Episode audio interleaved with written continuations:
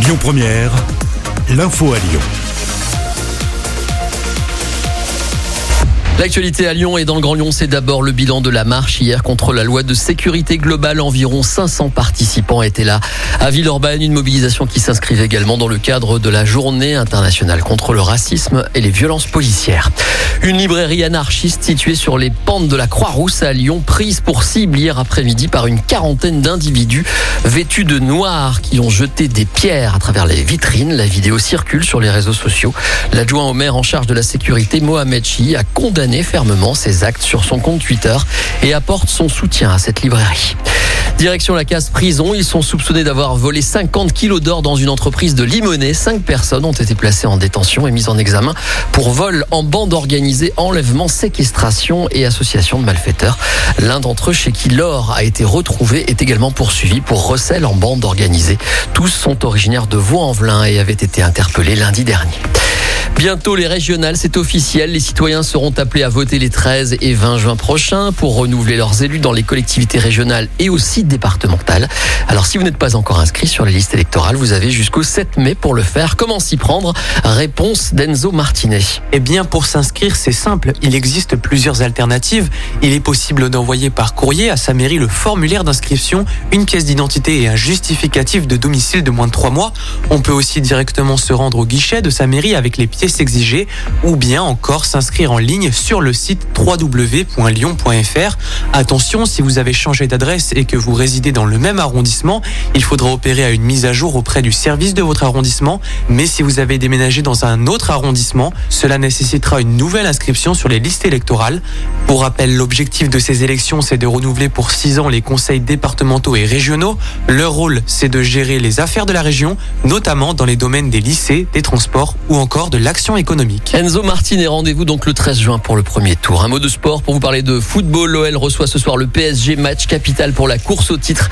Les deux équipes sont à égalité avant cette journée, à trois points du leader Lille. Et de son côté, l'entraîneur lyonnais est monté au créneau en fin de semaine pour euh, parler de la trêve internationale. Il réclame le report de la prochaine journée du championnat, c'est-à-dire la 31e journée qui sera marquée par les chocs PSG Lille et Lens Lyon. Elle doit normalement se tenir les 3 et 4 avril, soit quelques jours après la fin de la fenêtre prévu pour ces matchs internationaux.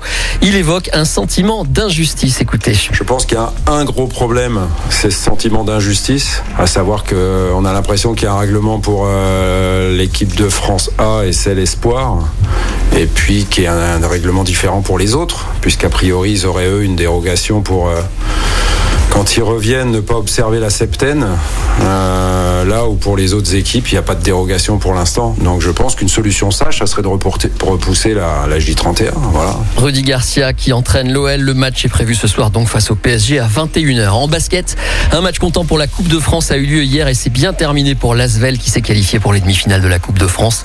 Les hommes de TJ Parker ont battu Boulogne-le-Valois à l'Astrobal 74 à 73. Voilà pour l'actualité dans le Grand Lyon et tout de suite le reste de l'actualité en français dans le monde avec la rédaction. Bonjour. Bonjour à tous. La clé de la sortie de crise, ce n'est pas le confinement, mais la vaccination. Le porte-parole du gouvernement défend aujourd'hui dans le journal du dimanche la décision d'Emmanuel Macron de ne pas reconfiner en janvier. Il n'y a pas eu de Paris, assure Gabriel Attal.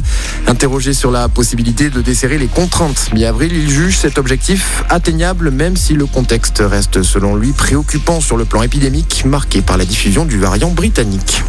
Le gouvernement qui se refuse à parler de confinement tout simplement, car ce n'en est pas un, selon Olivier Véran. Dans une interview au Parisien samedi, le ministre de la Santé préfère le slogan s'aérer pour souffler, se distancier pour se protéger. Concernant la vaccination, il table sur une accélération de la campagne fin mars. Au moins 100 000 doses supplémentaires seront acheminées d'ici 15 jours dans les zones les plus touchées par le coronavirus. De son côté, Anne Hidalgo demande l'ouverture de la vaccination à tous les Français. La maire de Paris souhaite la rendre accessible à tous sans restriction liées à l'âge ou à la santé, comme c'est le cas actuellement.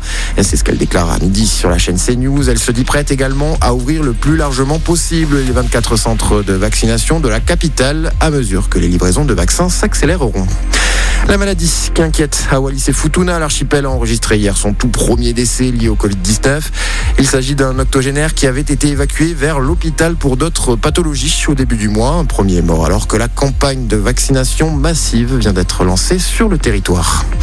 Dans l'actualité, également le mari de Magali Blandin, mis en examen pour meurtre, il a avoué avoir tué son épouse hier, dont le corps a été retrouvé vendredi soir près de Rennes.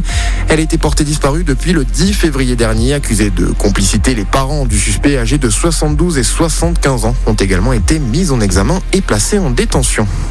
Et puis l'exploit du 15 de France. Dans le tournoi Destination, les Bleus ont battu le Pays de Galles hier soir à la dernière minute, 32 à 30.